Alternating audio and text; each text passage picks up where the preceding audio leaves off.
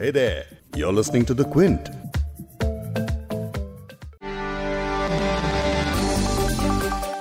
संसद के मानसून सत्र के दौरान जब केंद्र सरकार ने तीन कृषि बिलों को पेश करने की बात कही तो विरोध शुरू हुआ।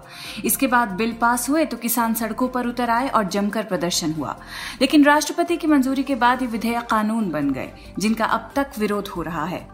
कई राज्यों, जिनमें ज़्यादातर कांग्रेस शासित राज्य हैं, उन्होंने इन कानूनों को राज्य में लागू करने से इनकार किया और इसके लिए विकल्प तलाशने की बात कही। लेकिन इनमें से पंजाब ऐसा पहला राज्य बन चुका है, जिसने केंद्र के तीन कृषि कानूनों को रद्द करने के लिए अपने कृषि विधेयकों का प्रस्ताव पास कर दिया है। तो क्या पंजाब जैसा राज्य विधेयक पास कर केंद्र के कानूनों को ऐसे रद्द कर सकता है या फिर नहीं? आज पॉडकास्ट में यही समझेंगे।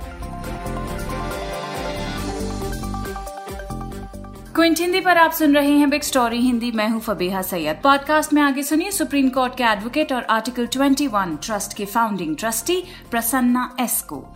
The court uses what is called the pith and substance test. And that is to ये इंटरव्यू इंग्लिश में है लेकिन आपको हिंदी में ट्रांसलेट करके सुनाएँगे। लेकिन पहले जो केंद्र ने बिल पास किए उनके बारे में एक क्विक रिकैप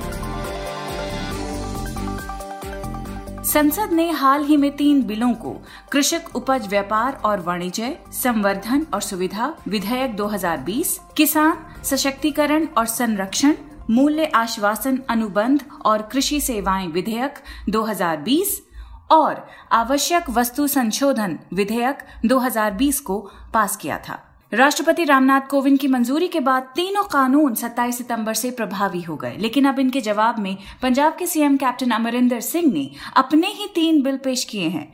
पंजाब विधानसभा में मुख्यमंत्री अमरिंदर सिंह ने जो कहा, वो सुन लीजिए।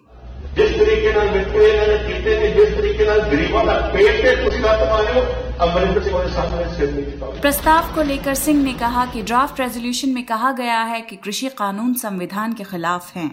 एंट्री चौदह, लिस्ट टू, जिसमें कृषि का ज़िक्र राज्य के विषय के रूप में किया गया है और ये कानून संविधान में निहित राज्यों के कामों और शक्तियों पर अतिक्रमण करने के लिए सीधा हमला है।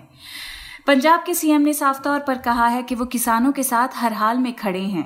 उन्होंने कहा कि मैं इस्तीफा देने से नहीं डरता हूँ। अगर मेरी सरकार बर्खास्त होती है तो भी मैं डरने वाला नहीं हूँ। लेकिन मैं किसानों को नुकसान नहीं होने दूँगा, ना उन्हें बर्बाद होने दूँगा। मैंने उन्नीस सौ चौरासी में ऑपरेशन ब्लू स्टार के मौके पर सिखों के साथ अन्याय को स्वीकार करने के बजाय सरकार छोड़ने का विकल्प चुना था। लेकिन क्या कांग्रेस शासित पंजाब केंद्र के कानूनों के खिलाफ अपने कानून पास करवा सकता है? पंजाब के विकल्पों की सीमाएँ क्या हैं? क्विंट के लीगल एडिटर वकाशा सचदेव लिखते हैं कि पंजाब सरकार सीधे सीधे केंद्र सरकार से पारित कानून को निरस्त नहीं कर सकती और न ही इसकी अनदेखी कर सकती है। संसद से पारित और राष्ट्रपति की मंजूरी से बना कानून पूरे देश में लागू होता है और राज्य सरकारें इसको खत्म नहीं कर सकती। केवल संसद के पास ही ऐसा करने के अधिकार होते हैं। कृषि कानूनों के मामले में आलोचकों का दावा है कि ये खेती का मामला है, जो राज्य सूची आइटम 14 का हिस्सा है, जबकि केंद्र सरकार का तर्क ये है कि किसानों के उत्पाद के व्यापार से जुड़ा है, जो समवर्ती सूची आइटम 33 के तहत आता है। ऐसे मामलों में या फिर किसी भी स्थिति में एक राज्य के लिए प्रभावी तौर पर ये मानना कि केंद्र सरकार का कानून मान्य नहीं है, इसके लिए सुप्रीम कोर्ट के आदेश की ज़रूरत होती है। ऐसा करने से पहले अगर राज्य कानून को लागू करने से इनकार कर दे तो केंद्र सरकार उसे सुप्रीम कोर्ट में चुनौती दे सकती है या राज्य के लोगों की ओर उसे हाई कोर्ट या सुप्रीम कोर्ट में याचिकाओं का सामना करना पड़ सकता है। तो इस वक्त हमारे सामने दो अलग अलग कृषि कानून हैं। आखिर हमारा संविधान इसके बारे में क्या कहता है? सुनिए सुप्रीम कोर्ट के एडवोकेट और आर्टिकल 21 ट्रस्ट के फाउंडिंग ट्रस्टी प्रसन्ना एस को कि वो इस बारे में क्या कहते हैं। A, whether the central legislations are. That is whether Prasanna S पहले तो कहते हैं कि कई बड़े सवाल हैं जैसे कि क्या केंद्रीय कानून जायज़ है? यानी उनमें एक्सरसाइज पावर क्या पार्लियामेंट की डोमेन के अंदर है? और दूसरा सवाल वो ये उठा रहे हैं कि क्या पंजाब के बिल वैलिड हैं या नहीं? यानी क्या वो स्टेट के लेजिस्लेटिव डोमेन के अंदर आते हैं या नहीं? ये दोनों ही अलग सवाल हैं और दोनों का जवाब हाँ भी हो सकता है। यानी दोनों ही लेजिस्लेशन सही हो सकते हैं। तीसरा सवाल ये उठता है कि क्या दोनों ही सेट ऑफ़ लेजिस्लेशन एक दूसरे के विरोध में है?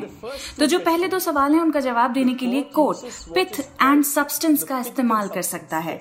यानी विधेयक के वो प्रावधान जो बिल के सब्सटेंस के बाहर आते हैं, उन्हें आकस्मिक माना जाता है। ये टेस्ट लेजिस्लेशन को फेडरल लिस्ट में उसकी एक खास एंट्री के दायरे में परखता है। हम जानते हैं कि केंद्र ये दावा करता है कि उसने कृषि कानून कॉन्करेंट लिस्ट के एंट्री 33 में पास किए हैं, जो संबंधित है प्रोडक्शन सप्लाई ट्रेड और कॉमर्स से। और ये सब उन इंडस्ट्रीज़ के लिए हैं जिन्हें पार्लियामेंट ने पब्लिक इंटरेस्ट घोषित कर दिया है और उन्हें सेंट्रल लेजिस्लेशन में ले लिया था। पंजाब क्लेम करता है कि उनका लेजिस्लेशन लिस्ट की एंट्री 14 के तहत की गई एक्सरसाइज में है, जो कि है एग्रीकल्चर केंद्र की बात करें तो उनका दावा है कि उनका लेजिस्लेशन एंट्री तैतीस में आता है। उसमें समझने की ज़रूरत यह है कि एंट्री 33 नेचर में काफ़ी जनरल होता है और एग्रीकल्चर के लिए ज़्यादा स्पेसिफिक एंट्री स्टेट लिस्ट में ही मिलती है। पंजाब स्टेट के दावों को भी देख लें। पहली बात संविधान का आर्टिकल 246 हायरार्की के बारे में बहुत साफ़ ढंग से बात करता है कि स्टेट की लेजिस्लेटिव पावर केंद्र की पावर पर ही निर्भर करती है। तो अगर दोनों ही लॉज की रीडिंग ये कहती है कि दोनों ही मुमकिन मुमकिन है तो कोर्ट उसी तरह की रीडिंग करेगा। और सिर्फ़ इसलिए कि एक राज्य ने सेंट्रल लॉ को अमेंड किया है वो अमेंडमेंट खुद ब खुद अयोग्य नहीं बन जाता है। Central law that amendment does not automatically become an inconsistency यानी कुल मिलाकर किस्सा ये है। कि केंद्र में चल रहे तीन विवादास्पद कृषि कानूनों को चुनौती देने वाले प्रस्ताव को आगे बढ़ाने वाला पंजाब पहला राज्य है। केंद्रीय कानूनों को बेअसर करने के लिए राज्य विधानसभा ने तीन विधेयकों को पारित किया, जिसमें कहा गया है कि अगर गेहूँ या धान की खरीदो फरोख्त एमएसपी से नीचे हुई तो कम से कम तीन साल के कैद की सजा और जुर्माना लगेगा। क्योंकि कृषि कानून राज्य के दायरे में आते हैं और इसीलिए कुछ राज्यों की राय है कि केंद्र ने संघीय ढांचे को दरकिनार कर दिया है और अवैध रूप से इन कृषि कानूनों को लागू किया है। लेकिन केंद्र बदले में तर्क देता है कि उनके कानून किसानों की उपज के व्यापार और वाणिज्य से संबंधित है, जो कॉन्करेंट सूची में आता है। अब देखना होगा कि राज्यपाल पंजाब के इस प्रस्ताव को राष्ट्रपति के पास भेजते हैं या फिर वहीं खारिज कर देते हैं। हालाँकि कैप्टन अमरिंदर सिंह ने ऐसा होने पर कानूनी विकल्प अपनाने की भी बात कही है। फ़िलहाल तो पूरी पिक्चर देखने के बाद यही लगता है कि किसानों का गुस्सा देखते हुए पंजाब सरकार ने यह कदम उठाया है और केंद्रीय कानूनों को रद्द करने वाली बात अभी काफ़ी दूर नज़र आती है। इस पॉडकास्ट के एडिटर हैं संतोष कुमार और इसे प्रोड्यूस किया है फबीहा सैयद ने।